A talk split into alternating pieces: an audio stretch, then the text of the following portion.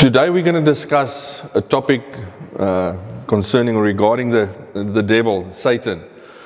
I've never taught on this topic, how I believe about this. In this sense, I'm going to talk about it.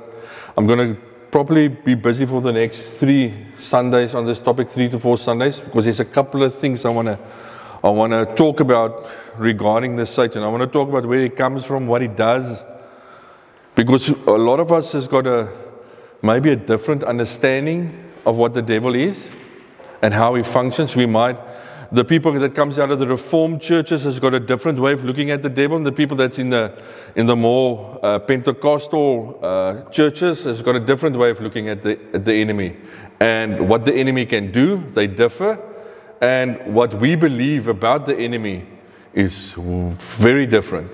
When we don't realize it sometimes.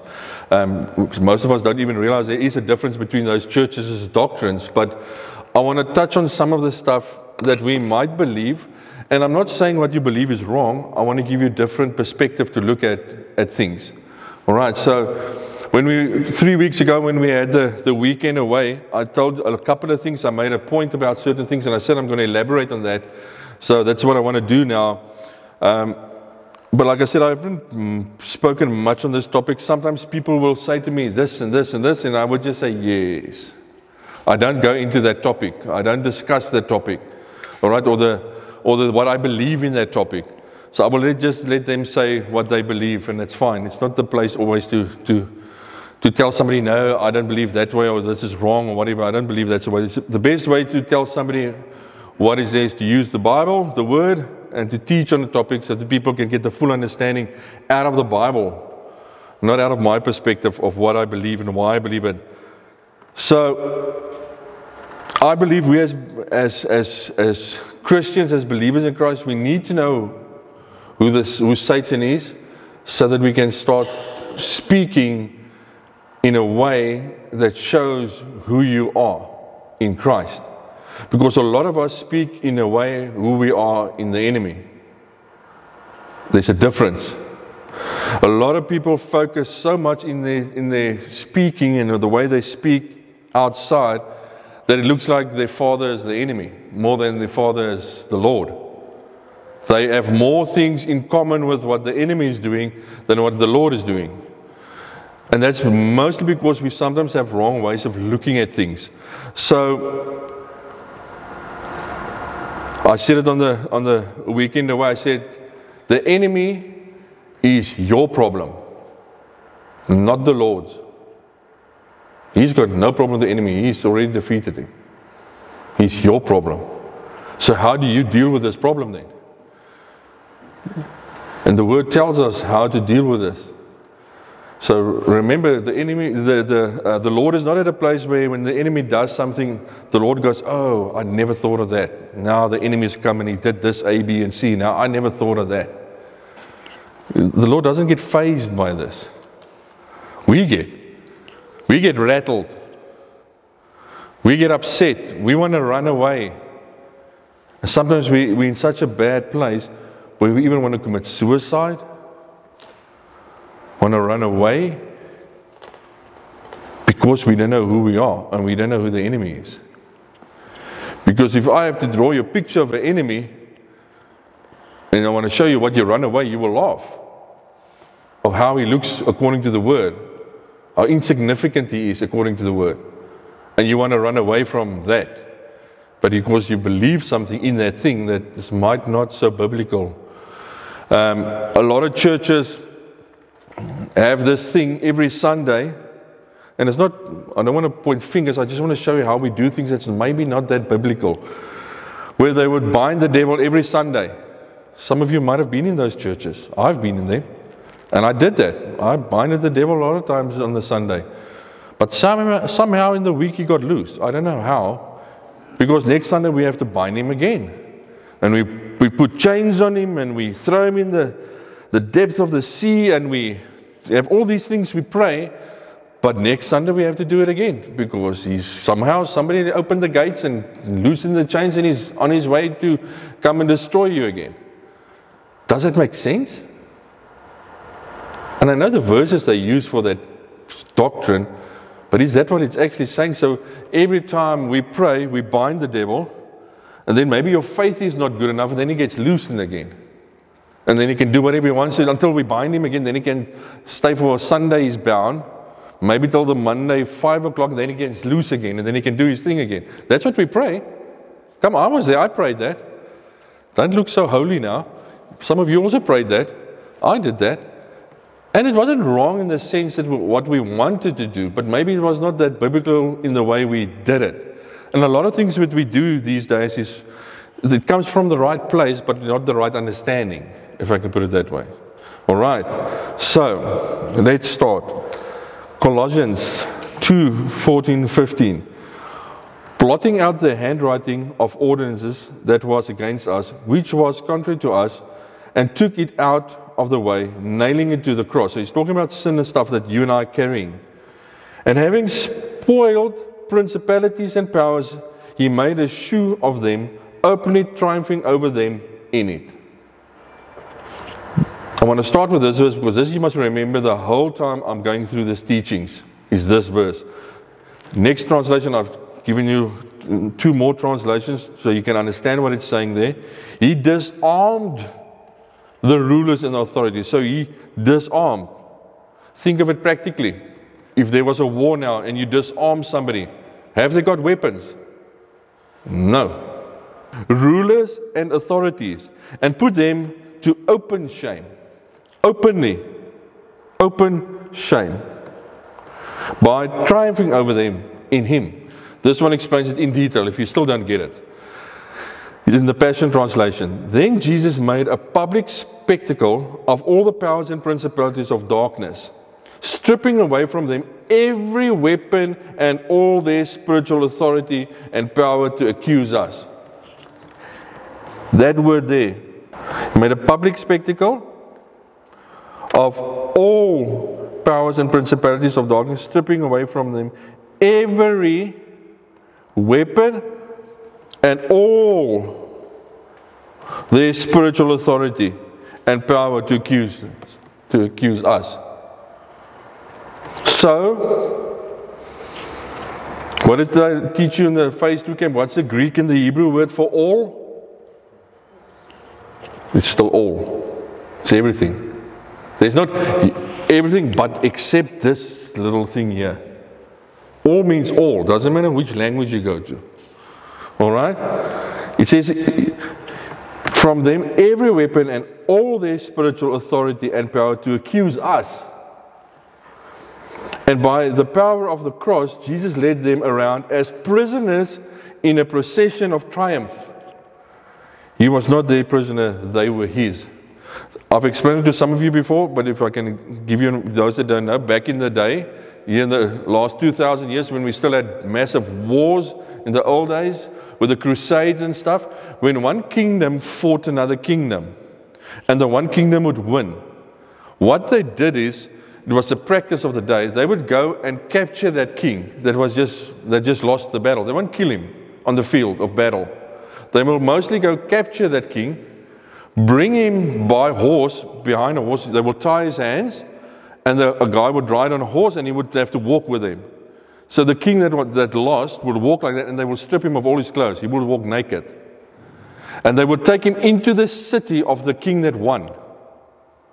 So he would have to walk naked, behind a horse, being pulled by a horse, through a city that's having a party. They are celebrating the victory, and they will throw rotten fruit, anything they can get that's bad, at this king. And he will be publicly escorted through the city. You can see some of the movies you've seen this, because that's the way they did it. They will escort him to a certain place, and there they will behead him. But he first needs to be publicly shamed. That's what happened at the cross, it says in your Bible. That's what Jesus did to the Satan. He publicly shamed him. That's something big to realize. He didn't enjoy that, the enemy. Everybody that witnessed it, the whole spiritual realm witnessed this. The demons witnessed this. The angels witnessed this. What happened? What Jesus did at the cross with the enemy, with Satan. I mean, it says there, Jesus led them around as prisoners. That's an image that you see That's why they used that, because that was the practice of the day in the procession of triumph. So the enemy were walking in the spiritual realm, naked, stripped of all his authority, people laughing at him and throwing stuff at him. That's what the cross did to the enemy. That makes you think, doesn't it? Of how you believe in the enemy. And this happened 2,000 years ago, on the day of the cross. So, let's talk about this. 1 John 3, 8-9. He that committeth sin is of the devil. For the devil sinneth from the beginning. So when does the devil sin? From the beginning. For this purpose the Son of God was manifested. That's an important one to realize. Manifested. That he might destroy the works of the devil. So it's saying there, the devil sinned from the beginning. No, he only started sinning when he was praising and worshiping with the Lord. Huh? How many of you know that doctrine? He was a singing angel. We all know that doctrine.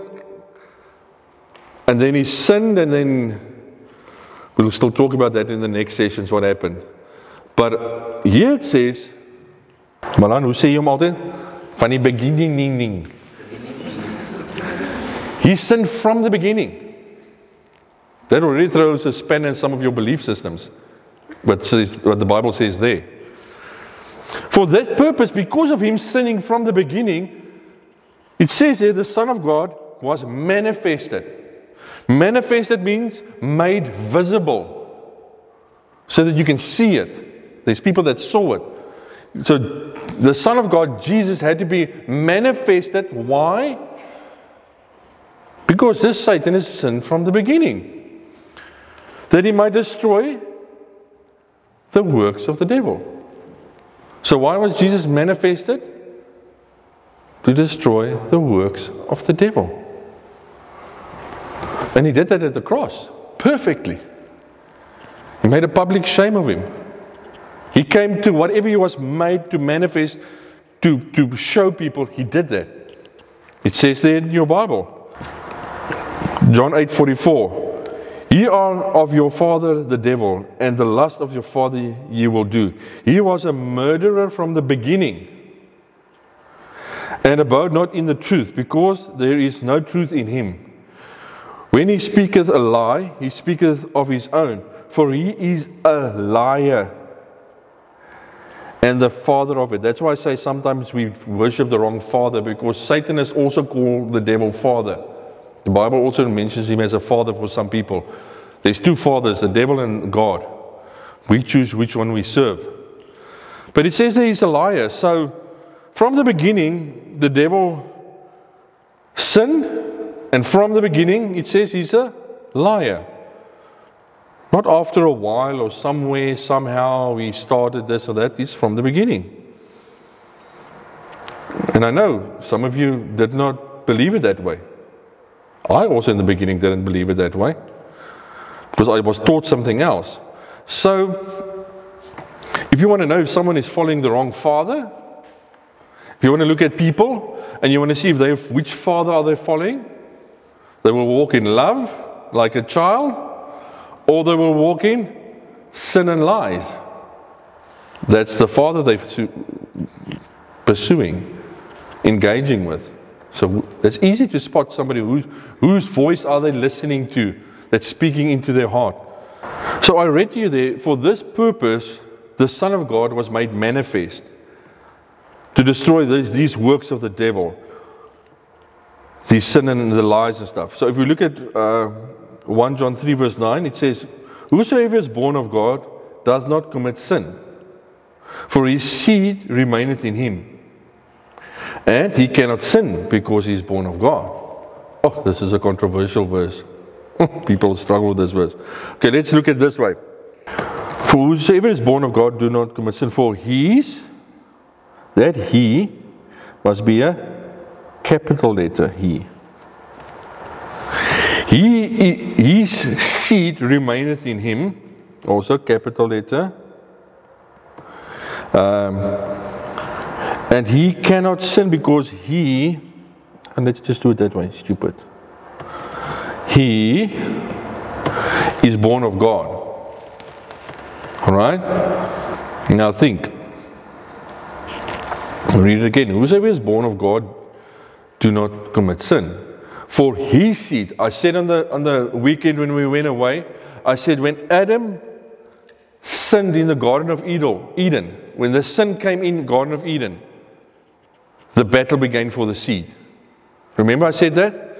In the Garden of Eden, when man sinned, the war started for one thing, for the seed. Throughout your whole Bible, we read about the seed that's going to come. And he says here, for his seed remaineth in him, and he cannot sin because he is born of God. Okay? Think of it this way. Have you sinned since you got saved? Huh. So have I. We all have. But here we read, we also cannot sin. But this is weird now, huh? What does that mean if we cannot sin, but we still do sin? We'll talk about that. But who's lying here, according to that scripture? God or the devil? Remember who's the liar? The Bible says you cannot sin. The Bible says there's only one liar, and he's called the devil. Here God says you cannot sin. So who are you going to believe? Which daddy are you going to believe? The one you were taught maybe a certain way, or what the Bible is saying? You've got to choose. I can't make you choose. Remember what I said? You're going to believe whatever you want to believe. Doesn't matter what I say. It's up to you to go see what is the truth to make up for what you're going to believe one day. I cannot make somebody believe something different. You must change your heart to what you believe to change it. Or stick with your old ways. It's your choice. I can just show you what the word is saying and you've got to go decide. You cannot make, I said this also 3 weeks ago, you cannot make a choice out of what you believe if you haven't seen both sides of the coin. But most, 99% of Christians believe in something, they only heard one side of the coin, they never went and looked at the other side. They don't even have a clue about the other side. But they believe in this one thing. And that goes with anything in the Bible. Be very careful, whatever you believe, make sure you know the other side.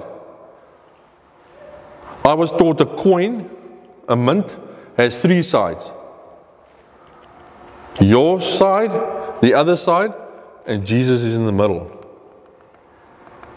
So don't believe what you think is the truth and stick to it. Because you don't know what's even on the other side and you don't even have his truth in it.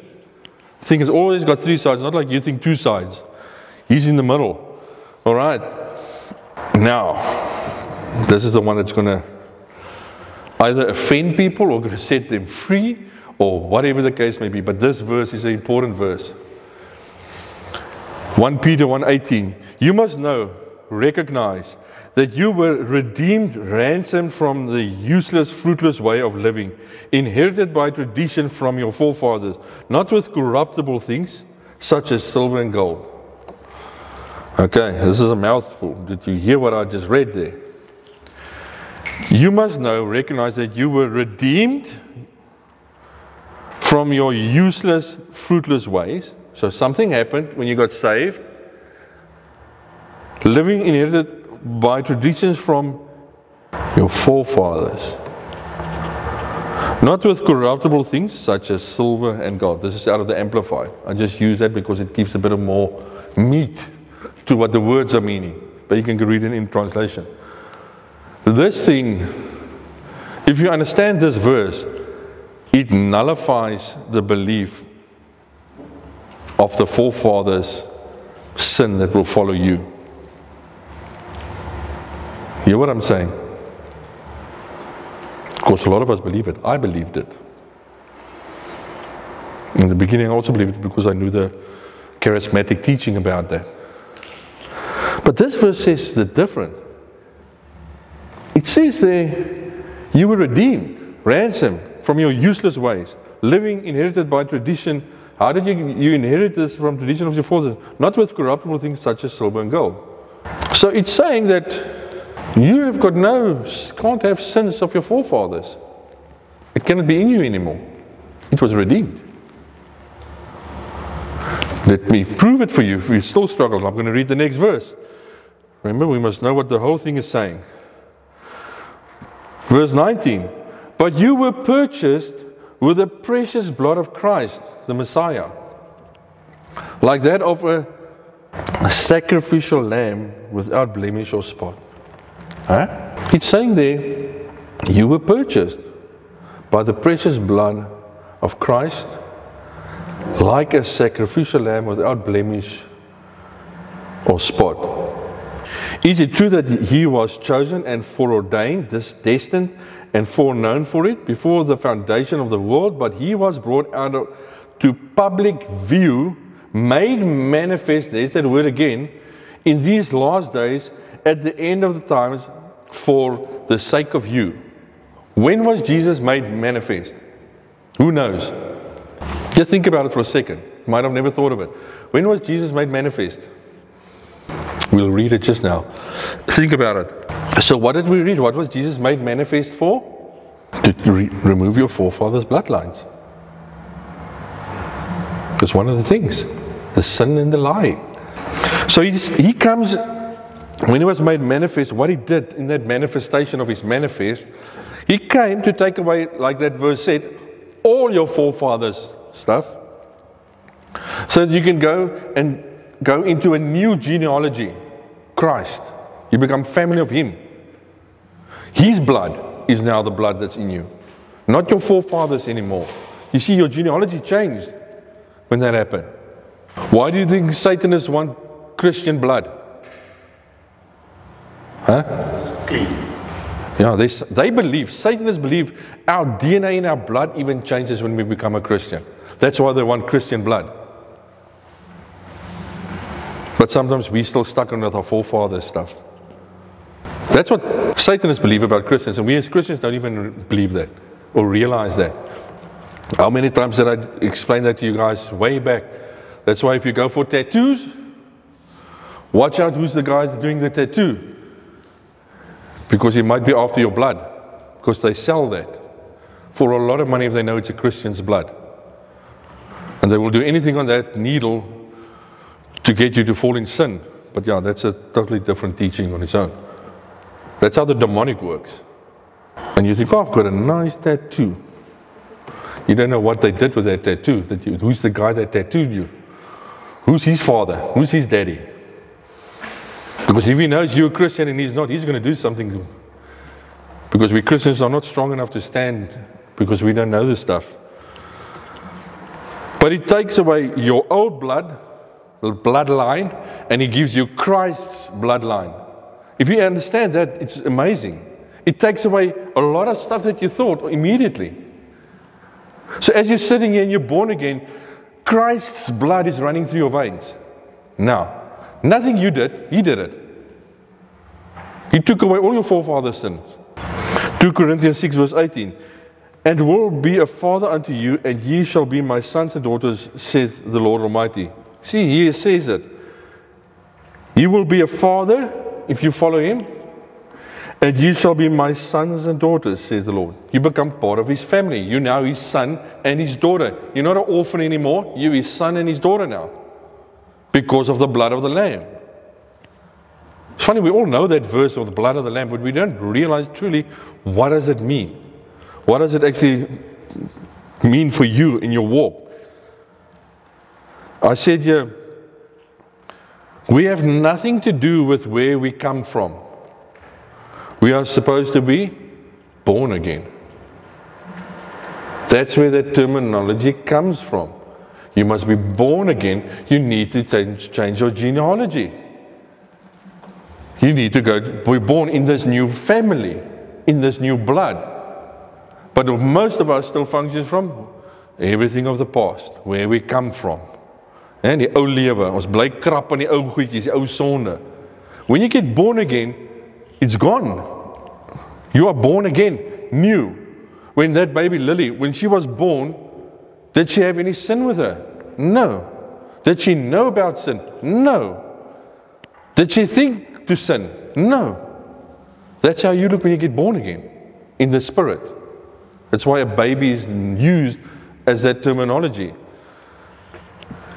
1 Peter 1:23, this is with Nicodemus. You all saw what's it, chosen, and you all get that picture where Nicodemus, that nice bit where Nicodemus sits there on the stoop and he talks to Jesus. So let's read here. Through him you believe in, adhere to, rely on God, who raised him up from the dead and gave him honor and glory, so that your faith and hope are centered and rested in him. So it says there, your faith and hope, lê nie in die rapport en Marula Media en daai goed nie, it lays in God. Jou hoop lê nie die aan die aansien nie, dit lê in God. Nee? Oh, these days everybody want to talk politics, but they don't know God.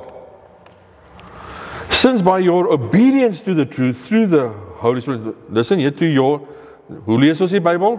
Woord vir woord, nie sin vir sin nie, mis jy 90% waar daar staan. Word for word when we read it. Since your obedience to the truth through the Holy Spirit, see where you get your obedience and the truth through from? The Holy Spirit.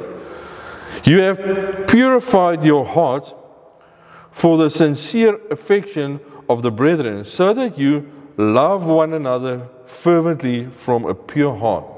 Who makes your heart pure? That one there. The Holy Spirit.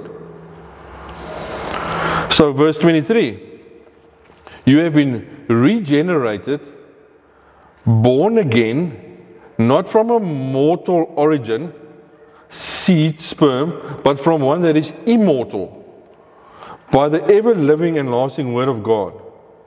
Being born again, not of corruptible seed, but of incorruptible, by the word of God, which live and abideth in ye. What did I read earlier? The seed cannot sin. Remember when I made it capital letters? The seed cannot sin. The seed is incorruptible. If that seed's in you, you actually cannot sin. But you do still sin. There's a difference between the two. But I want you to ask you this question, to think about, what do you believe about sin? Are you still a sinner, struggling here on the earth? Or do you have the incorruptible seed in you, which cannot sin? Which one do you have? Which one do you believe you have? Because what you believe you become. I would say 80 to 90% of Christians act and speak as if they still struggling on the earth, and the enemy is out for them. It's funny, that's the way they speak. I don't hear people talking like this, saying what these verses are saying outside. There's only a few of them there. So what is your foundation from? What do you believe? And that what you believe, out of that you will speak. People will hear how you think, the way you speak. But we need to know, we do not function from our natural life, our spiritual life. We mustn't function and think in our spiritual life out of the natural. We think out of the seed in our spiritual life. So you don't look at COVID and what in the media is saying to determine who you are now and how you feel and what's going on in the world and all that. No, you function out of the seed. We are in this world, but we're not from this world. You function from the seed, from Christ, and all this stuff is still happening, but it doesn't affect you negatively, even though it's extremely negative and bad what is going on, but it doesn't affect you. But most of us concentrate on those things, not Christ, that we're in that seed, in that genealogy. So we are acting out of this negative way, looking at all the bad things. There's enough bad things that can keep you busy the whole day. Go on YouTube. It will keep you busy the whole day if you want to look at all the negative stuff going on in the world. Must I get jabbed? Must I not get jabbed? Eh? And then I ask, who's Christ? And they can't answer me.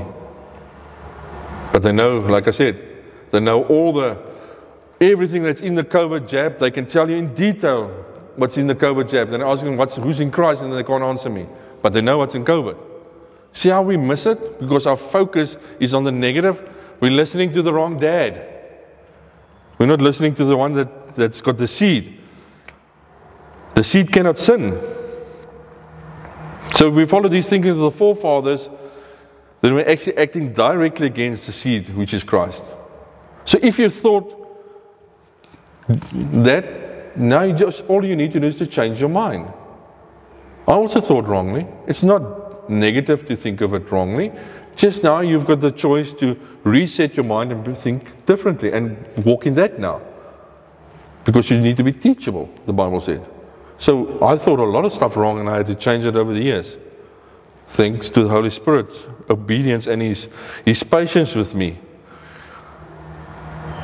But we read, when the Son was manifested, He destroyed the works of the devil. So think about it. It says there, He destroyed the works of the devil. So my question should be to you is, when are you going to start destroying the works of the devil? Because you're supposed to do it now. He's not here anymore. He's given you the helper to do that. I showed you in the beginning, He took away all His power and authority. So who's the one that's got to stand against the devil now? You. But we run away. We're so scared of the enemy. If we cast out a demon, the church runs out of the building. Nee, nou spring die ding aan my. Huh? Aren't you supposed to say, let's get rid of this thing? Huh? We believe so wrongly. I mean, we physically see that a church empties itself very quickly when a demon manifests in a church building. I'm not saying it's all the churches, but I mean, I've seen it. You pray for somebody, when you look up, the church is empty. So, I mean, I'm saying this, I'm making a joke about it, but guys, we need to realize these things are out there, but we don't know what to do with it, because we believe wrongly. I'm not interested in what the enemy is doing in your life. I'm interested in what Christ is doing in your life. That shows me where you are, not what the enemy is doing. Rather make a study of Jesus and of the enemy. I hope you understand this with this doctrine that we believe. In this thing, I mean, we go to these seminars. I don't know. Some of you might have went to some of them, where they attack the bloodlines, and you pray over the bloodlines, and they minister you through long teachings about bloodlines, and to get you purified, and to get your sin removed of the forefathers, and they take you through all these. For 3 weeks, you sit and you go through these things. And you do that because you believe wrongly. If you get born again, you have a different seed. Your old stuff is gone. If you believe it, you don't have to go sit for 3 weeks in a training session to get rid of bloodlines.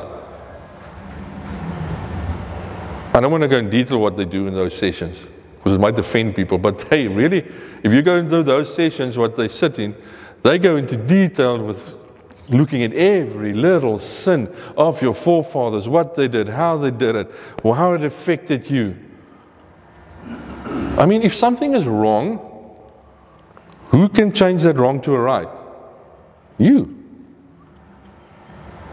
You don't need me to pray for you to do that with anything. You've got the ability to change a bad thing to a good thing.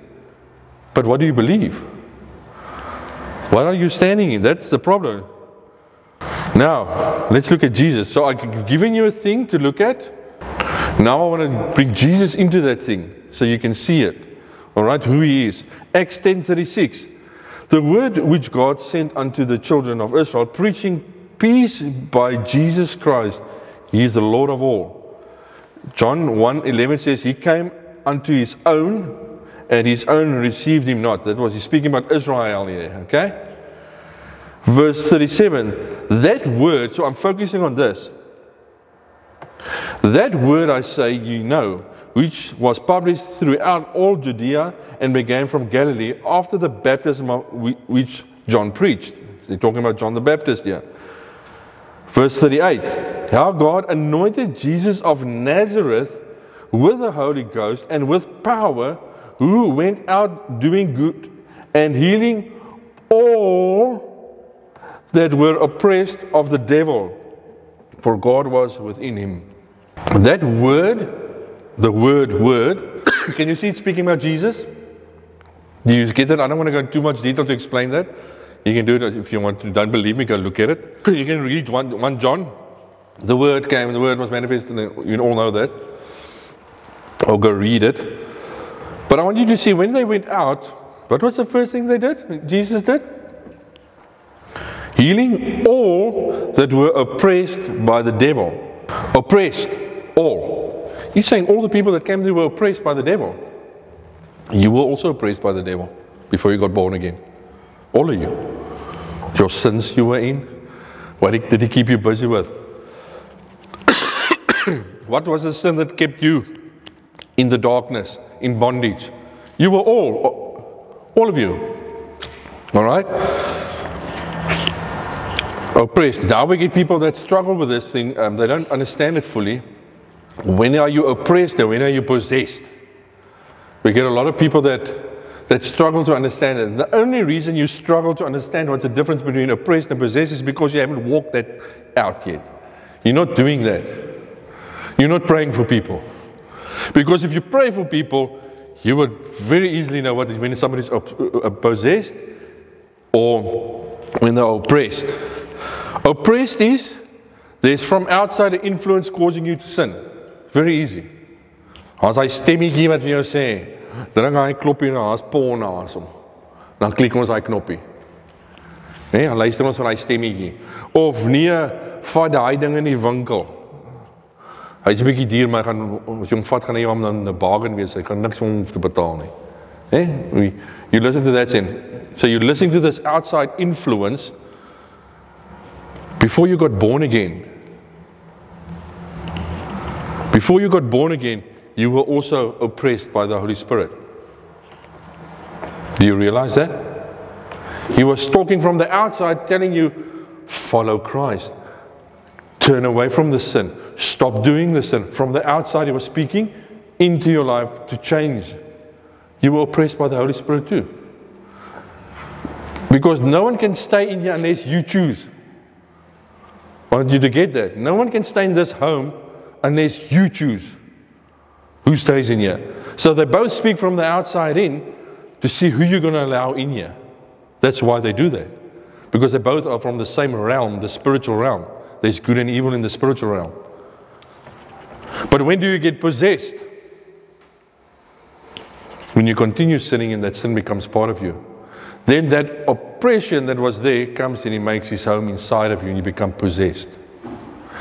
When you get possessed with the Holy Spirit, when you choose to follow Jesus Christ and you want the Holy Spirit and He comes and He stays inside of you. And then you're possessed with the Holy Spirit, which we are supposed to be with. So now you can speak from the inside out. Whether it's a Holy Spirit or a demonic spirit. A spirit will come stay inside of you. There's a place for them to come and stay here. I want you to get it. It's so easy to understand this. The Bible also explains it to you this, but we don't read it that way. So who chose the Holy Spirit to come in you? You. Who chose the demon to come in you? You. Because you are in that sin. Sometimes it's hurt that you're not dealing with. You got hurt, and that hurt manifests in a way that it becomes darkness inside of you because you're not dealing with that sin. And the enemy will come in because you're not supposed to walk in that. Why do you think the Bible keeps on saying, don't walk in fear, don't walk in fear, don't walk in fear? Because if you walk in fear, the enemy will come in because you're acting against what the word is saying. So you get the difference between the two.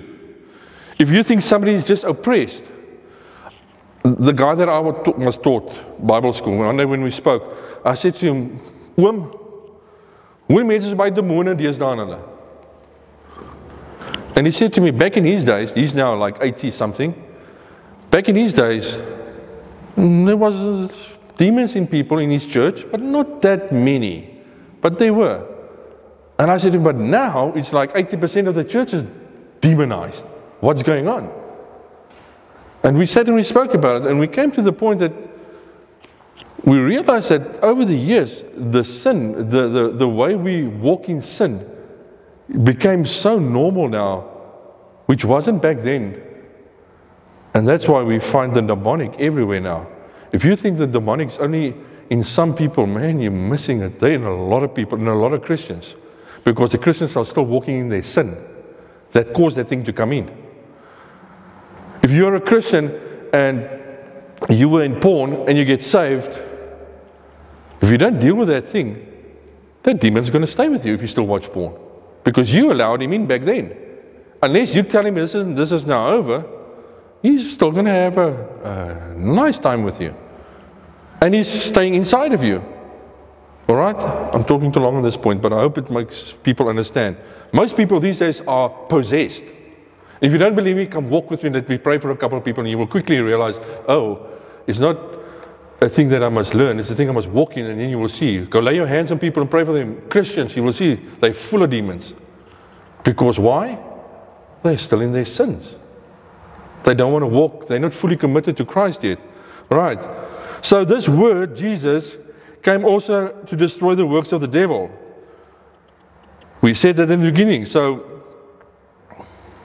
if I sin today, because I still sin, what do I do? What must you do if you sin today? Because the Bible said, the seed's in you, the incorruptible seed's in you. So you should not sin, but you still sin. So what do I do if I sin? I simply go and say, Father, forgive me, I did this thing. I know it's not what you want. I'm sorry, help me not to do this thing again. I do it out of the heart. I get up and I don't let that thing accuse me anymore. Because I know the seed's in me. That's all you need to do to know who you are. To say sorry. If your child does something wrong, if they say sorry and you see it comes from the heart, you forgive them like that. That sin, you don't keep that sin to them. If it comes from here. But if he does it and he just says, oh, I can't even do it. You know it's not from here. You're gonna act on that. Huh? So, but if we do it from here, it's forgiven. But we want to crucify Christ every time we sin, and we don't understand that he was only crucified once. I must move. Mark 16 verse 14. Afterward he appeared unto the 11 and said that sat at the meat, and upbraided them with their unbelief and hardness of heart, because they believed not them which had seen him after he was risen. So he's talking to these guys, and they're not believing what he said. He said, I was going to be risen on the third day, and they haven't seen him yet, so they're not happy now. All right? And he said unto them, Go ye into the world, and preach the gospel to every creature. He that believeth in the baptized shall be saved, but he that believeth not shall be damned. Okay, just kom ek krap gou 'n paar hokke om. Kyk wat sê hy hierso. He that believe and is baptized shall be saved. Baptized. Baptized plays a role in your salvation. It helps you through stuff to get rid of your sin. But it says there, but he that believe not shall be damned. It doesn't say he that believe not and is not baptized. Baptism is not the exclusive thing to save you, please. Jesus is the exclusive thing to save you.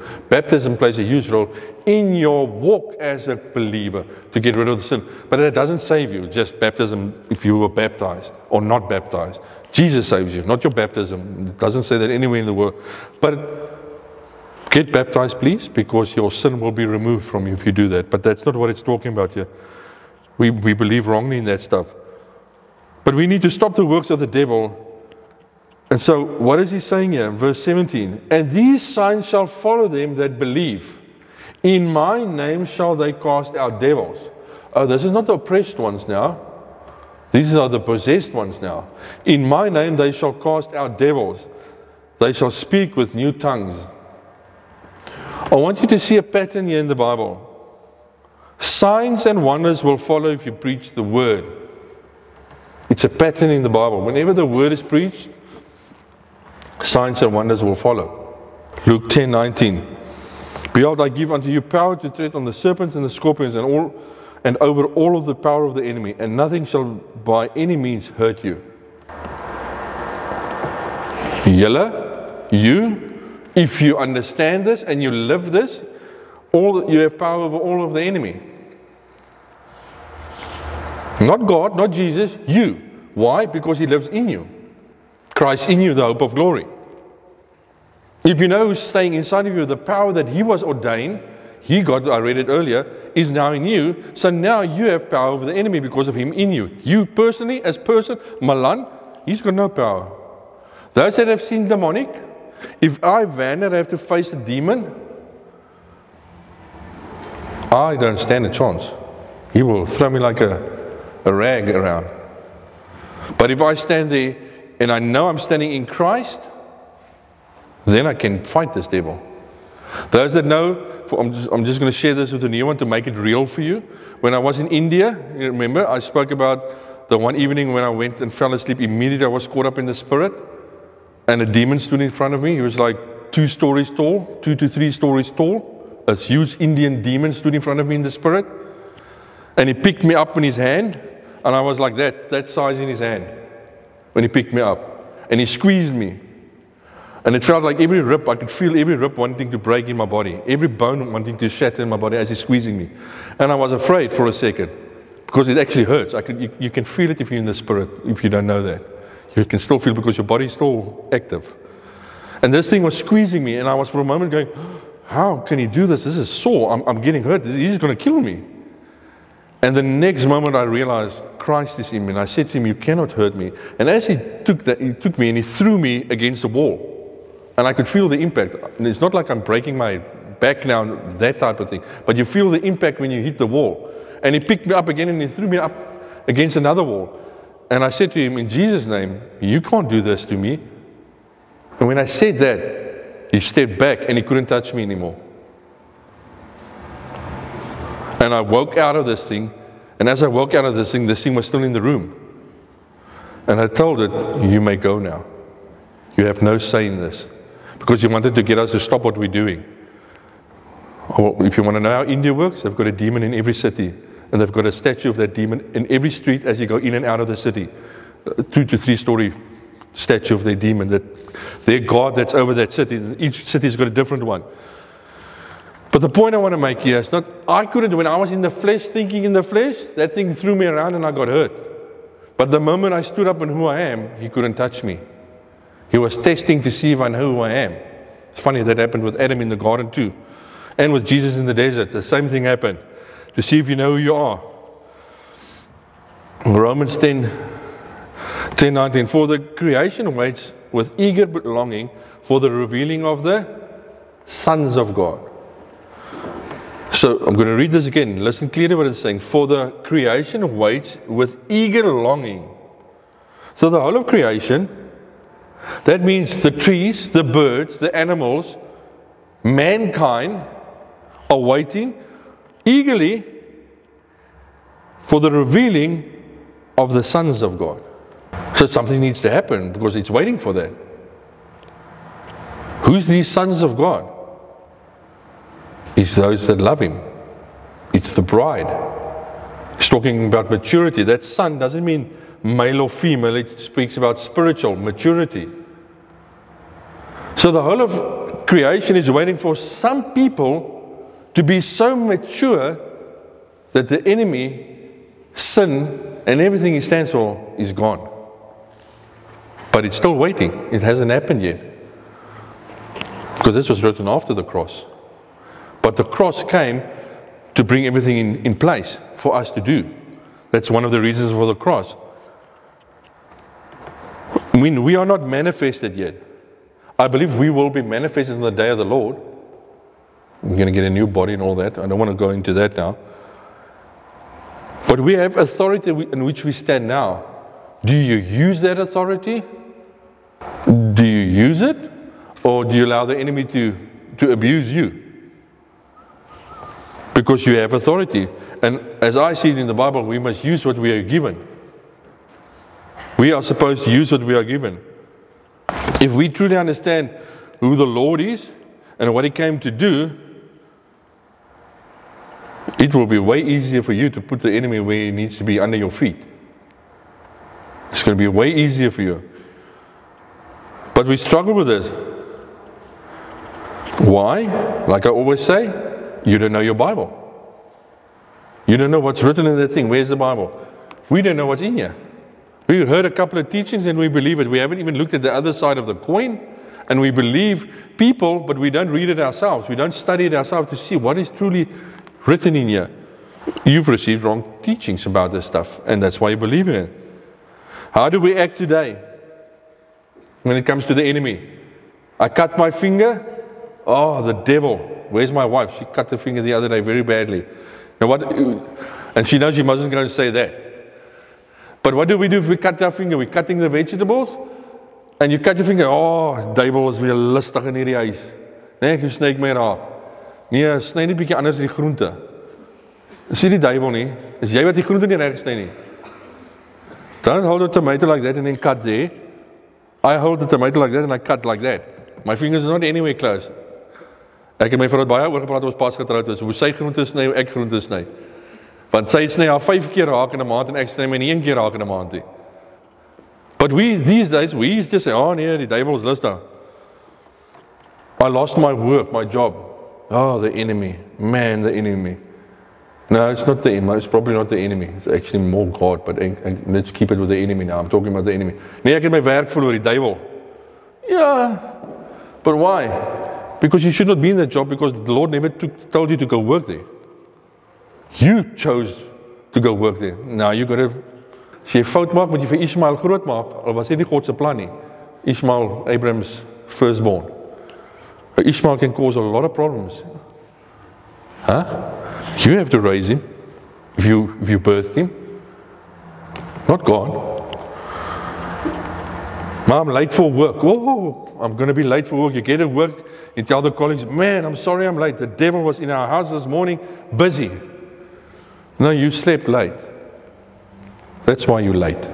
It's not the devil. Do you see how we give the devil all these things that's not biblical?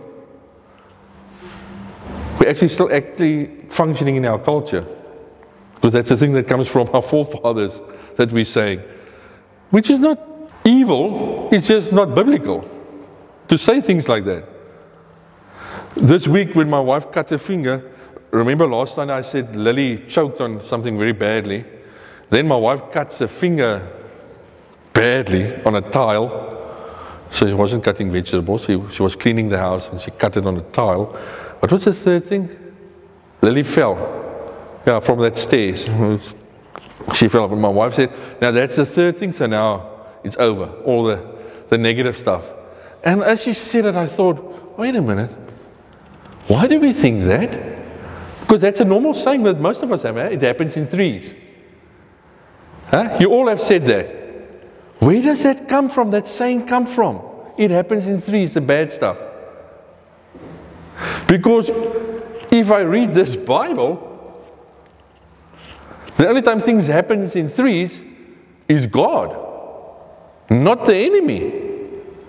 Does it work 2-3 weeks ago on that phase 2 weekend? We spoke about the stuff in here that happens in threes.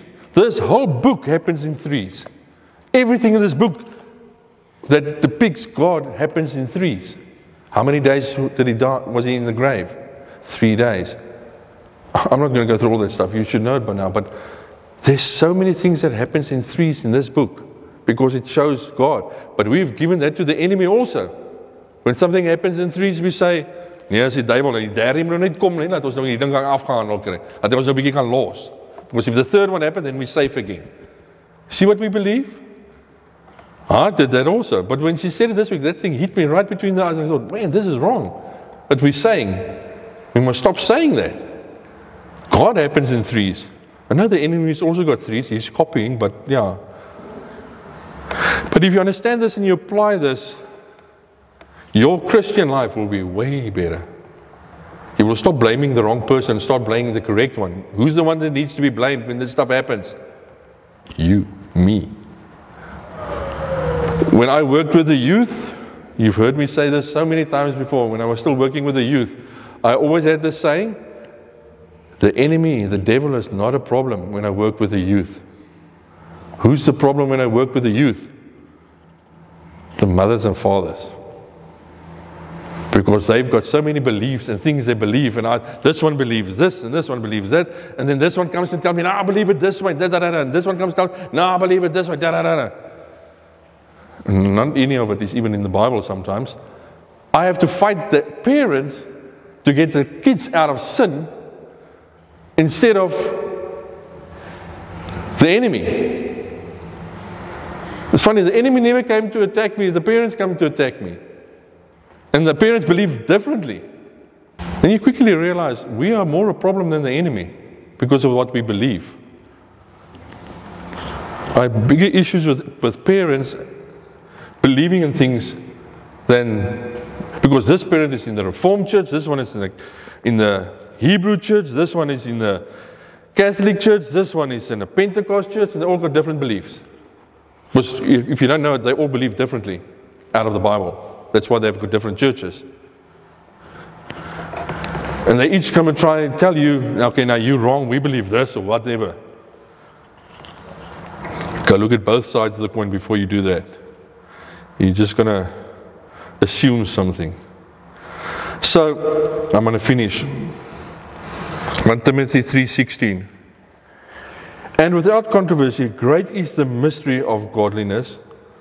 God was manifest in the full flesh, justified in the spirit, seen of angels, preached unto the Gentiles, believed on in the word, received up in glory. So, great is the mystery. So this is a mystery of godliness. What is this mystery? God was manifested in the flesh. What does that mean? Jesus. He came in the flesh. So this was a mystery up to here. How did they get rid of this mystery? Was it removed as a mystery?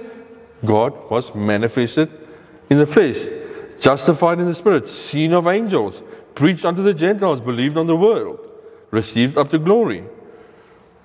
So he was manifested in the flesh. When did that happen? 2,000 years ago. Alright? Luke 2:4 to 21. I'm going to finish with this, but I'm going to read here, because you need to understand, you're not going to remember this, so just bear with me. But laat jou boude nie nou lam raak nie en jou ore oop is. And Joseph also went up to Galilee, out of the city of Nazareth, into Judea, unto the city of David, which is called Bethlehem, because he was of the house and the lineage of David, to be taxed with Mary, his espoused wife, being great with child. Okay? Hy's nog nie getroud nie, hy's op pad om te trou. Hey, ons praat oor verhoudings hierso, en hy het nog nie by haar geslaap nie. Hy het nog nie by haar geslaap nie, want hulle was nog nie getroud nie. Hulle was ook nie in 'n verhouding nie. Hulle was op pad om te trou nou, né? Hulle het mekaar ontmoet en hulle gaan nou trou. Maar sy was nou swanger, dit was 'n probleem. And so it was that while they were there, the days were accomplished that she should be delivered. And she brought forth her firstborn son, and wrapped him in swaddling, and clothed and laid him in a manger, because there was no room for them in the inn. Ek het julle last week daai ding verduidelik hoe dit gelyk, how it looked like, but was an inn and a manger back there. He actually slept in a feeding trough of animals. Not that nice Sunday little manger that we in church used to see with a nice hay. It was a feeding trough in which he slept. It's where they fed the animals. Everybody stayed in the houses, and the animals was in the middle. And that's where the animals stayed, and they fed them there. That's why Jesus laid in the feeding trough. So they just put some hay in there, so because there was no place. Because we have a wrong understanding of where he slept. We think it's a little nice little shack here on the side, nice and cozy shack, and they went in there and slept there. That is not the case. It's where all the animals stayed, and they were given food there for the night, for shelter. And there were in the same country shepherds abiding in the field, keeping watch over their flock by night. And lo, the angel of the Lord came up upon them, and the glory of the Lord shone around about them, and they were sore afraid. And the angel said unto them, Fear not, for behold, I bring you good tidings of great joy, which shall be to all people. I love that. Bring you good tidings and great joy. It doesn't say bring you darkness and the powers of the enemy. It says totally different. For unto you is born this day in the city of David a Savior, which is Christ the Lord. They're proclaiming it. They came to the earth because he's going to be manifested in the flesh, we just read, and they did a declaration, this angel. He says, Christ the Lord is being birthed. And this shall be the sign unto you. You shall find the babe wrapped in swaddling clothes, laying in a manger. And suddenly there was with the angel a multitude of the heavenly host, praising God and saying, Glory to God in the highest, and on earth peace, goodwill towards men. Do you see what Jesus is bringing? Man, this thing, every time I read it, this gets me actually emotional, because this is so beautiful if you see what's happening here. What's happening in the spirit here. It's not that little Sunday thing we did in Sunday school, skaapwagtertjies and Jesus lay on die krippie. It's so beautiful to see what's going on here. Verse 15, and it came to pass, as the angels were gone away from them unto the heaven, the shepherds said one to another, Let us now go even unto Bethlehem, and see this thing which is come to pass.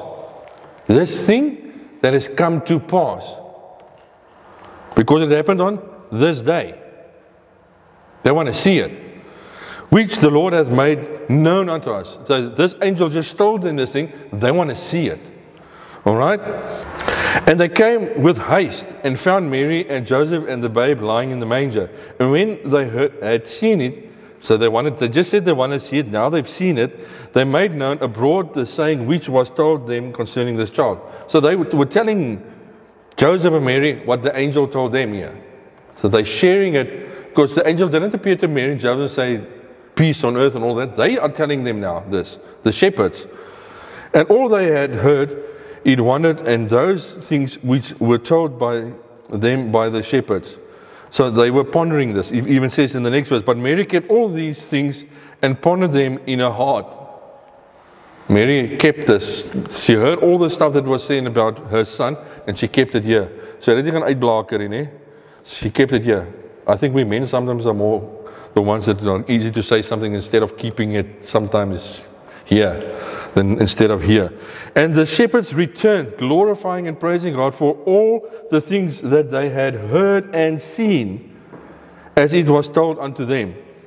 And when 8 days were accomplished for the circumcision of the child, his name was called Jesus, which was so named of the angel before he was conceived in the womb. Okay, I said I was going to finish, so I want to just color this in for you. Here I've got this verse, and she shall bring forth a son, and thou shalt call his name Jesus, for he shall save his people from their sins. This was told by to Mary. He was going to save them from their sins, and he was called Jesus. Verse 25, we're still in the same thing. And behold, there was a man in Jerusalem whose name was Simeon, and the same man was just and devout. Look how he's functioning. Just and devout, waiting for the consolation of Israel, and the Holy Ghost was upon him. So he was filled with the Holy Ghost. Most people were not filled with the Holy Ghost then yet. Eh? It's happened after the cross. This was before the cross. So he had the Holy Spirit on him. And it was revealed unto him by the Holy Ghost that he should not see death before he had seen the Lord Christ. So this old man was working at the temple, and the Holy Spirit was upon him, like it was not upon anybody else. And the Holy Spirit said to him, you will not die until you see the Christ, the Savior. So he's been living this for we don't know how long, waiting for this to happen, because he can't die yet. And I think when you get here in the 90s, they got quite old. I think at some stage you rather want to go. And he's waiting for this to happen, but it can't, because he's got to wait for this. It was told to him by the Spirit. And it was revealed unto him by the Holy Ghost. So, and he came, this is so beautiful, and he came by the Spirit. So who told him to do this? The Holy Spirit. That's how we must walk. Walk with his guidance into the temple. So on that day, the Holy Spirit told him, go to the temple. And he went. And when the parents brought in this child, Jesus, to do for him after the custom of the law. The custom of the law, what happened on the 8th day with the Jewish boy? They got circumcised. Alright? So they were following the law of the Jews here, alright? Israel. Then took him up in his arms and blessed God and said, Lord, now letst thou thy servant depart in peace. So he's telling the Lord, can I please go now? I want to die, this old man. According to thy word, because you said, I will not die until I see the Christ. Now he's saying, can I please go now? Why? For my eyes have seen thy salvation. You see what he's saying here? Which thou hast prepared before the face of all people, a light to lighten the Gentiles and the glory of the people of Israel. So 8 days, let's make it practical. 8 days passed, and he was named Jesus by Simeon. That was what he had to come and do, to name Jesus. And God allowed a man that was just and devout to do this. Not anybody. Somebody filled with the Holy Spirit to do that to his son. All right? And he says, my eyes have seen salvation in a human being, in flesh. And it came to pass in that day, I said, when the angels declared it. So great is the mystery, I want to bring it together. Great is the mystery of godliness. God was revealed in flesh. This day is born a Savior. The angel said that. 8 days later, Simeon stands there and he says, Christ, I see him.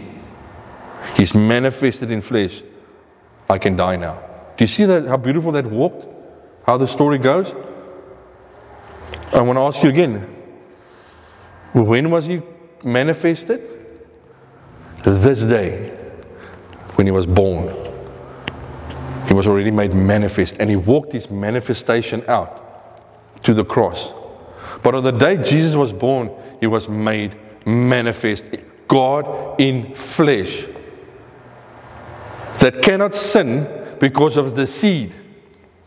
That seed after the cross came in you and me when we get born again. If we have that seed in us when we are born again, we can stamp on the scorpions and the snakes and they cannot touch us. They can lie to us. So you must remember, when you hear that little voice from the outside speaking to you inwards because you're born again and clean, and there comes this voice with something to fear, something to do that's wrong. You are in a business and something tells you, hey, we can make more money if we do it this way. It's not that legal, but let's do it this way. Whose theory are you listening to? So if you are standing in that place, in the seed, you hear this voice, you immediately would actually recognize who's the daddy speaking to you, and what can you do to that voice? Say, depart from me. Because I've been born by the blood of the Lamb. You've got no right over me anymore. I was born again. I've changed. My bloodline has changed. I'm not of your blood anymore. Walk away. That sin you are tempting me with, it's washed by the blood of the Lamb. And if you start walking in that, man, you will see things will happen differently in your life. But if you walk in, the enemy's attacking me, the enemy's out for me, I've got my forefathers' stuff in me, you're going to blame them the whole time, and you're not going to change anything on yourself. Have you noticed every person, when they do something wrong, what do they want to do? They want to blame somebody or something. Stop that. That's not biblical.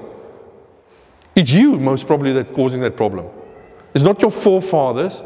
You must stop doing that sin now. Don't blame your forefathers. But we love blaming somebody else so that we can look good. No, the Bible says you are made good by the blood of Christ. Walk in that. That's dealt with. The blood washed it away when you got born again. That's why we need to get born again. That's why the born again action makes you part of the new blood covenant. Christ. That you can also stand like Simeon and says, I know my salvation lies in it's Christ. Now I can die. That's what he's actually saying for you, me there. I can see him here in the flesh. You must see him in the spirit now. And say, I've seen salvation. I've seen the Lord. I can die now. It's not a problem anymore. Because I've seen him. Not the works of the enemy. Next week I'm going to continue with this topic. I'm going to show you how the Old Testament, where the prophecies were made regarding this that's going to happen, and how to step into this power of stepping on the snake's head. Because if you get the revelation of what we are because of Christ, it will be way easier to step on the enemy. And not that you run away from the enemy. All right. But I've just touched on one topic today, bloodline. And this is a very big thing in the body that they're fighting about. But if you get the revelation of Christ, it will immediately show you there cannot be any problems with my bloodline anymore because I'm born again in a new bloodline.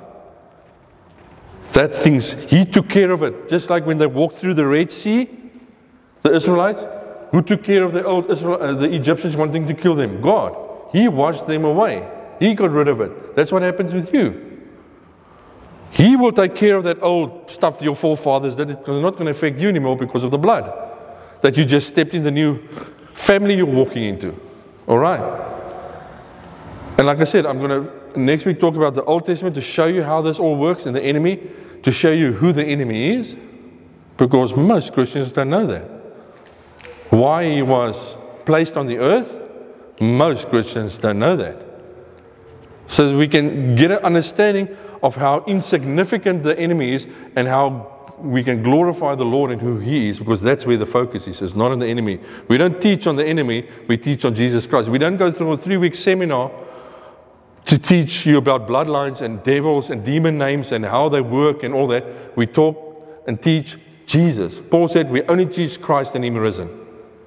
Paul didn't say, let's go and do a study on devils and demons. Like I said, walk with me and I'll show you they're real.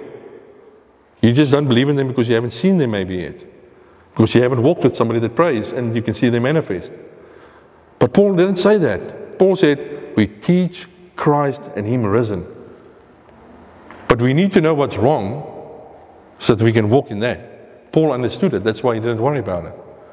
But some of the disciples still didn't understand that. That's why I had to mention some of this stuff. But now, with just what I said today, you can already start walking this week differently. Because the enemy is going to come for you. He doesn't say he's dead. He just says his power was taken away. Alright? He's not dead. That's going to happen on the day of the Lord, that he's going to be taken away. He's still here. But you determine what you do with what he does. That sounded deeper than it was in my head. But you determine what you do with that. If he speaks to you, are you going to give him power?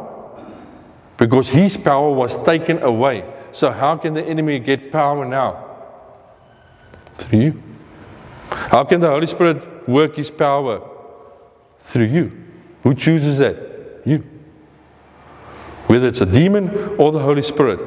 If you want to see His power, you're going to allow it or not.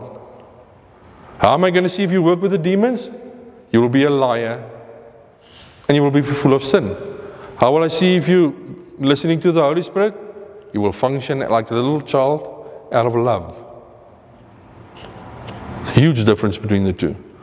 So let's get to that place where we realize who we are in Christ so that we can step on the servants and they don't threaten us. They don't cause us to get rattled when things happen. If something happens in our country, we don't run away, we don't fight, we go to the Lord and ask Him, what? What now, Lord? We don't go up in arms or we want to fight and all that stuff. It's not in your Bible, that stuff. Nowhere did the Lord say, pick up the bows and get the swords and let's go. The Romans are waiting. All right. Let us be the ones that's manifesting that light, because He manifested Himself 2,000 years ago. Now it's up to you and me. All right.